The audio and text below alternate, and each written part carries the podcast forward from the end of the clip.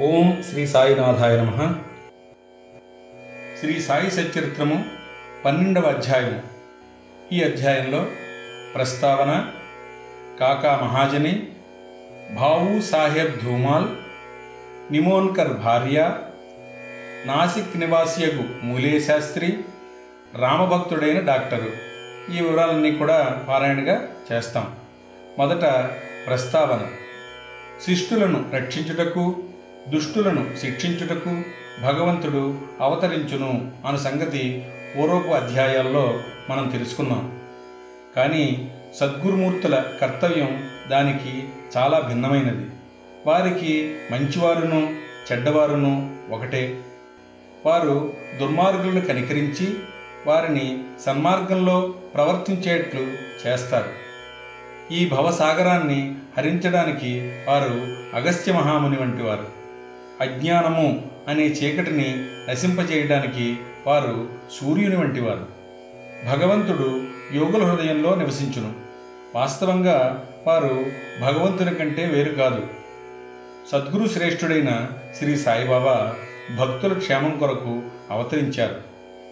జ్ఞానములో ఉత్కృష్టులై దైవీ తేజస్సుతో ప్రకాశిస్తూ సాయిబాబా గారు అందరినీ సమానంగా ప్రేమించేవారు.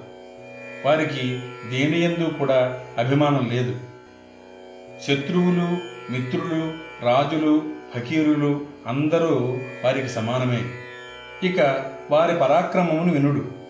భక్తుల కొరకు తమ పుణ్యమునంతయు ఏపరచి ఎప్పుడు వారికి సహాయాన్ని చేయుటకు సిద్ధంగా ఉండేవారు. వారికి ఇచ్చలేనిచో భక్తులు వారి వద్దకు రాలేకుండిరి. వారి వంతు రానిదే వారు బాబాను స్మరించేవారు కారు. వారి లీలలు ఎరుగుట కూడా తటస్థించదు. మరి అట్టి వారికి బాబాను దర్శించుకొనవలన బుద్ధి ఎట్లుపుట్టును కొందరు బాబాను దర్శించవలని అనుకున్నది కానీ బాబా మహాసమాధి చెందులోపల వారికి అవకాశం కలగలేదు. బాబాను దర్శించవలను అనే కోరిక గలవారు అనేకులు ఉన్నారు కానీ వారి కోరికలు నెరవేరలేదు. అట్టివారు విశ్వాసంతో బాబా లీలలను వినినచో దర్శనం వల్ల కలిగే సంతుష్టిని పొందుతారు. కొందరు అదృష్టవశాన వారి దర్శనం చేసుకున్నను బాబా సన్నిధిలో ఉండవలనని అనుకునను అచ్చట ఉండలేకుండిరి. ఎవరును తమ ఇష్టానుసారము షిరిడి పోలేకుండిరి. అచ్చట ఉండుటకు ప్రయత్నించినను ఉండలేకుండిరి. బాబా ఆజ్ఞ ఎంతవరకు కలదో అంతవరకే వారు షిరిడిలో ఉండగలిగిరి. బాబా పొమ్మన్న వెంటనే షిరిడి విడువలసి వచ్చిచుండెను. కాబట్టి సర్వము బాబా ఇష్టము పైననే ఆధారపడి ఉండెను. కాకా మహాజని. ఒకప్పుడు బొంబాయి నుండి కాకా మహాజని షిరిడీకి వెళ్ళారు. అచ్చట ఒక వారం రోజులుండి గోకులాష్టమి ఉత్సవాన్ని చూడాలి అని అనుకున్నారు. బాబాను దర్శించిన వెంటనే అతనితో బాబా ఇలా అన్నారు ఎప్పుడు తిరిగి ఇంటికి పోయేదవు ఈ ప్రశ్న విని మహాజని ఆశ్చర్యపడ్డారు. కానీ ఏదో జవాబు ఇవ్వవలేను కదా. బాబా ఆజ్ఞ ఎప్పుడైనా అప్పుడే పోయేదను అని కాకా జవాబిచ్చారు అందరకు బాబా ఇలా అన్నారు. రేపు పొమ్ము. బాబా ఆజ్ఞ అనుల్లంఘనీయం. కావున అట్లే చేయవలసి వచ్చింది అందుచే ఆ మరుసటి దినమే కాకా మహాజని షిరిడి విడిచి బొంబాయి బయలుదేరి వెళ్ళారు. బొంబాయిలో తన ఆఫీసుకు పోగానే వాని యజమాని వాని కొరకే కనిపెట్టుకున్నట్లు తెలిసింది. ఆఫీసు మేనేజరు హఠాత్తుగా జబ్బుపడ్డాడు. కావున కాకా మహాజని ఆఫీసులో ఉండవలసిన అవసరం ఏర్పడింది. ఈ విషయమై యజమాని షిరిడీలోనున్న కాక మహాజనికి ఒక ఉత్తరం రాశారు. అది కొన్ని రోజుల తర్వాత తిరుగు టపాలో బొంబాయి చేరింది. బాబు సాహెబ్ ధూమాల్. పైదానికి భిన్నమొక కథను ఇప్పుడు వినుడు. లీడర్ వృత్తిలో ఉండిన బాబు సాహెబ్ ధుమాల్ ఒకసారి కోర్టు పనిపై నిపాడు పోచుండెను. దారిలో దిగి షిరిడి వెళ్ళారు. బాబా దర్శనం చేసుకుని వెంటనే నిపాడు పోవాలి అని సెలవు కోరారు. కానీ బాబా అనుజ్ఞ ఇవ్వలేదు. షిరిడిలోనే ఇంకొక వారం ఉన్నట్లు చేశారు. ఆ తరువాత అతడు బాబా వద్ద సెలవు పొంది నిపాడు చేరగా అక్కడి మ్యాజిస్ట్రేట్కు కడుపు నొప్పి వచ్చి కేసు వాయిదా పడినని తెలిసింది. తరువాత ఆ కేసు విచారణ కొన్ని నెలల వరకు సాగింది. నలుగురు మ్యాజిస్ట్రేట్లు దానిని విచారించారు. తుట్టతుదకు ధుమాల్ దానిని గెలిచారు. అతని కక్షిదారు విడుదలయ్యాడు. నిమోన్కర్ భార్య. నిమోన్ గ్రామ వతనదారుడు గౌరవ మ్యాజిస్ట్రేటు అయినటువంటి నానాసాహెబ్ నిమోన్కర్ తన భార్యతో సిరిడీలో కొంతకాలం ఉన్నారు. ఆ దంపతులు తమ సమయాన్నంతా కూడా మసీదులోనే గడుపుతూ బాబా సేవ చేస్తుండేవారు. బేలాపూర్లో ఉన్న వారి కుమారుడు జబ్బుపడినట్లు కబురు వచ్చింది. బేలాపూర్ పోయి తన కుమారుని అక్కడున్న తమ బంధువులను చూచి అక్కడ కొన్ని దినములు ఉండవలను అని నిమోన్కర్ భార్య అనుకున్నారు. కానీ బేలాపూర్ పోయి ఆ మరుసటి దినమునకే షిరిడీ తిరిగి రావాలను అని నిమోన్కర్ ఆమెతో చెప్పారు. ఆమె సందిగ్ధంలో పడ్డారు. ఏమి చేయడానికి తోచలేదు. ఆమె దైవమైన శ్రీ సాయినాథుడే ఆమెను అప్పుడు ఆదుకున్నారు. బేలాపూరు పోవుటకు ముందు ఆమె బాబా దర్శనానికే వెళ్ళారు. అప్పుడు బాబా సాఠేవాడ ముందర నానాసాహెబ్ మొదలగు వారితో ఉన్నారు. ఆమె బాబా వద్దకు పోయి సాష్టాంగ నమస్కారం చేసి బేలాపూర్ పోవుటకు అనుమతినిమ్మని కోరారు. అప్పుడు బాబా ఆమెతో ఇలా అన్నారు. వెళ్ళుము ఆలస్యము చేయవద్దు. హాయిగా వేలాపూర్లో నాలుగు రోజులుండిరా. నీ బంధువులందరినీ చూచి నింపాదిగా షిరిడీకి రమ్ము. బాబా మాటలు ఎంత సమయానుకూలంగా ఉన్నాయో గమనించండి. నిమోన్కర్ ఆదేశాన్ని బాబా ఆజ్ఞ రద్దు చేసింది. నాసిక్ నివాసి మూలే శాస్త్రి మూలే శాస్త్రి పూర్వాచార పరాయణుడైన బ్రాహ్మణుడు. నాసిక్ నివాసి. ఆయన షట్ శాస్త్ర పారంగతుడు. జ్యోతిష సాముద్రిక శాస్త్రాలలో తిట్ట అతడు నాగపూర్కు చెందిన కోటీశ్వరుడు బాపు సాహెబ్ బూటీని కలుసుకున్నట్టుకు షిరిడీకి వచ్చారు. బూటీని చూచిన పెదప బాబా దర్శనానికి మసీదుకి వెళ్ళారు. బాబా తన డబ్బుతో మామిడి పండ్లను కొన్ని పలహారపు వస్తువులను కొని మసీదులో ఉన్న వారందరికీ పంచిపెట్టుచుండెను.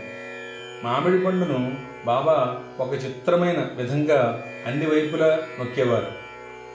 తినువారు ఆ పండును నోట పెట్టుకుని చప్పరించగానే రసమంతా నోట్లోకి పోయి తొక్క టెంక మాత్రం మిగిలేదు. అరటి పండ్లను ఒలిచి గుజ్జును భక్తులకు పంచిపెట్టి తొక్కలు బాబా తమ వద్ద ఉంచుకునేవారు. మూలేశాస్త్రి సాముద్రికము తెలిసిన వాడు ఒకటిచే పరీక్షించడానికే బాబాను చేయి చాచుడు అని అడిగారు. బాబా దానిని అసలు పట్టించుకొనక నాలుగు అరటిపళ్ళు అతని చేతిలో పెట్టారు. తరువాత అందరూ ఆడా చేరారు. మూలేశాస్త్రి స్నానం చేసి పడిబట్టలు కట్టుకుని అగ్నిహోత్రము మొదలగునవి ఆచరించుటకు మొదలెడిను. బాబా మామూలుగానే లెండీ తోటకు బయలుదేరారు. మార్గ మధ్యమున బాబా హఠాత్తుగా గేరు అంటే ఎర్ర రంగు తయారుగా ఉంచుడు. ఈనాడు కాషాయ వస్త్రము ధరించదును. అన్నారు. ఆ మాటలు ఎవరికీ బోధపడలేదు. కొంతసేపటికి బాబా లెండీ తోట నుంచి తిరిగి వచ్చారు. మధ్యాహ్నహారతి కొరకు సర్వము సిద్ధమైంది. మధ్యాహ్నహారతికి తనతో వచ్చేదరా అని మూలేశాస్త్రిని బూటి అడిగారు.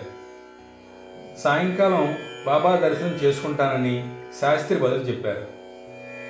అంతలో బాబా తన ఆసనంపై కూర్చున్నారు. భక్తులు వారికి నమస్కరించారు. హారతి ప్రారంభమైంది. బాబా నాసిక్ బ్రాహ్మణుని వద్ద నుంచి దక్షిణ తెమ్మన్నారు. బూటి స్వయంగా దక్షిణ తేవడానికే వెళ్ళారు. బాబా ఆజ్ఞ అతనికి చెప్పగానే అతడు ఆశ్చర్యపడ్డాడు. తనలో తాను ఇలా అనుకున్నాడు. నేను అగ్నిహోత్రిని. బాబా గొప్ప మహాత్ముడే కావచ్చు. కానీ నేను ఆయన ఆశ్రితుడను కానే వారికి నేను ఎందుకు దక్షిణ ఇవ్వలేను సాయిబాబా అంతటి మహాత్ముడు ఊటీ వంటి సంపన్నుని ద్వారా దక్షిణ అడుగుటచే అతడు కాదనలేకపోయాను తన అనుష్ఠానాన్ని మధ్యలోనే ఆపి బూటీతో మసీదుకి బయలుదేరారు మడితోనున్న తాను మసీదులో అడుగిడిన మైలపడిపోవదని భావించి మసీదు బయటే దూరంగా నిలబడి బాబాపై పువ్వులు విసిరారు హఠాత్తుగా బాబా స్థానంలో గతించిన తమ గురువైన గోలవస్వామి కూర్చుని ఉన్నారు. అతడు ఆశ్చర్యపోయాడు. అది కళా నిజమా అని సందేహపడ్డాడు. తనను తాను గిల్లుకొని మళ్ళీ చూశాడు. తాను పూర్తి జాగ్రత్త అవస్థలోనే ఉన్నాడు. భ్రాంతి అగుటకు వీలు లేదు అయినచో ఏనాడో గతించిన తన గురువు ఇచ్చటకు ఎట్లు వచ్చెను? అతని నోట మాట రాలేదు. తుదకు సందిగ్ధములన్నీ కూడా విడిచిపెట్టి మసీదులో ప్రవేశించి తన గురువు పాదాలపై పడి లేచి చేతులు జోడించి నిలబడ్డాడు. తక్కిన వారందరూ బాబా హారతి పాడుతుండగా మూలేశాస్త్రి తన గురునామాన్ని ఉచ్చరిస్తున్నాడు. తాను అగ్రకులమునకు చెందినవాడను పవిత్రుడను అనే ఆభిజాత్యాన్ని వదిలిపెట్టి తన గురుని పాదాలపై పడి సాష్టాంగ నమస్కారం అనర్చి కళ్ళు మూసుకున్నాడు. లేచి కండ్లు తెరిచి చూచేసరికి వానిని దక్షిణ అడుగుతూ సాయిబాబా కనిపించారు. బాబావారి ఆనంద రూపాన్ని ఊహకందని వారి శక్తిని చూచి మూలేశాస్త్రి మైమరిచాడు. మిక్కిలి సంతృష్టి చెందాడు. అతని నేత్రాలు సంతోష బాష్పాల చేత నిండాయి. మనస్ఫూర్తిగా బాబాకు తిరిగి నమస్కరించి దక్షిణనిచ్చాడు. తన సందేహం తీరిందనియు తనకు గురుదర్శనమైనదనియూ చెప్పాడు. బాబా యొక్క ఆ ఆశ్చర్యకరమైన లీలను కాంచిన వారందరూ అచ్చరి పొందారు గేరుతెండు కాషాయ వస్త్రములు ధరించదను అని అంతకుముందు బాబా పలికిన మాటలకు అర్థం అప్పుడు వారు గ్రహించారు. సాయి యొక్క లీలలు ఆశ్చర్యకరములు. రామభక్తుడైన డాక్టర్. ఒకనాడొక మామలతదారు తన స్నేహితుడు డాక్టర్తో కలిసి షిరిడీ వచ్చారు షిరిడీ బయలుదేరడానికి ముందు తన మిత్రునితో ఆ డాక్టర్ తన ఆరాధ్య దైవము శ్రీరాముడనియు తాను షిరిడీకి పోయి ఒక మహమ్మదీనికి నమస్కరించ మనస్కరించడం లేదని చెప్పాడు. షిరిడీలో బాబాకు నమస్కరించమని ఎవరూ బలవంత పెట్టరనియు. కలిసి సరదాగా గడుపుటకు తనతో రావాలననియు మామలద్దారు కోరారు. దానికి ఆ డాక్టర్ సమ్మతించారు. షిరిడీ చేరి బాబాను చూడడానికి వారు మసీదుకు వెళ్ళారు. అందరికంటే ముందు డాక్టరు బాబాకు నమస్కరించడం చూచి అందరూ ఆశ్చర్యపడ్డారు. తన మనోనిశ్చయమును మార్చుకుని ఒక మహమ్మదీయునకు ఎట్టు నమస్కరించితిరి అని డాక్టరును అందరూ అడిగారు. తన ఇష్టదైవమగు శ్రీరాముడు ఆ గద్దెపైన తనకు కనిపించుడిచే వారి పాదములపై పడి సాష్టాంగ నమస్కారం అనర్చితిని అని డాక్టర్ బదులు చెప్పారు. అతడు అట్లని తిరిగి చూడగా అక్కడ సాయిబాబానే కనిపించారు. ఏమీ తోచక అతడు ఇది స్వప్నమా ఏమి? వారు మహమ్మదీయుడగుట ఇట్లు వారు గొప్ప యోగి సంపన్నులైన అవతార పురుషులు అని నుడివెను. ఆ మరుసటి దినమే డాక్టర్ ఏదో దీక్ష వహించి ఉపవాసం ఉన్నారు. బాబా తనను అనుగ్రహించే వరకు మసీదుకు పోను అనే నిశ్చయంతో మసీదుకి వెళ్ళడం మానుకున్నారు. ఇట్లు మూడు రోజులు గడిచాయి. నాలుగవ రోజున తన ప్రియ స్నేహితుడొకడు ఖాందేశ్ నుండి రాగా వానితో కలిసి మసీదులో బాబా దర్శనానికి తప్పక మసీదుకు పోవలసి వచ్చింది. మసీదుకు వెళ్ళి బాబాకు నమస్కరించగానే బాబా అతనితో ఎవరైనా వచ్చి నిన్నిక్కడికి రమ్మని పిలిచితిరా ఏమి? ఇట్లు వచ్చితివి? అని ప్రశ్నించారు ఆ ప్రశ్న డాక్టర్ మనస్సును కదిలించింది.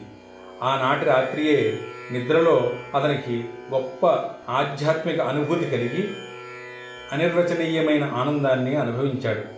ఆ తరువాత అతడు తన ఊరికి పోయిన ఆ ఆనంద అనుభూతి పదిహేను దినాల పాటు అలాగే ఉంది. ఆ ప్రకారంగా అతనికి సాయిబాబా యందు భక్తి అనేక రెట్లు వృద్ధి పొందింది. పై కథల వలన ముఖ్యంగా మూలేశాస్త్రి కథ వల్ల నేర్చుకున్న నీతి ఏమనా మనము మన గురువునందే అనన్యమైన నిశ్చల విశ్వాసాన్ని ఉంచాలి. వచ్చే అధ్యాయంలో మరికొన్ని సాయిలీలని పారాయణ చేసుకుందాం. బాబా నీ కృప వల్ల శ్రీ హేమాడ్ పంత్ అందించిన శ్రీ సాయి సచరిత్రలోని పన్నెండవ అధ్యాయాన్ని సావధానులమై పారాయణ చేయగలిగాం. ఈ అధ్యాయంలోని విషయములు బోధలు లీలలు సదా మా మనస్సునందు నిలచి మేము వాటిని సర్వకాల సర్వావస్థలయందు మననం చేసేలా అనుగ్రహించ వేడుతున్నాము. సర్వం శ్రీ సద్గురు సాయినాథార్పణమస్తు. ఓం నమో శ్రీ సాయినాథాయ ఓం శాంతి శాంతి శాంతి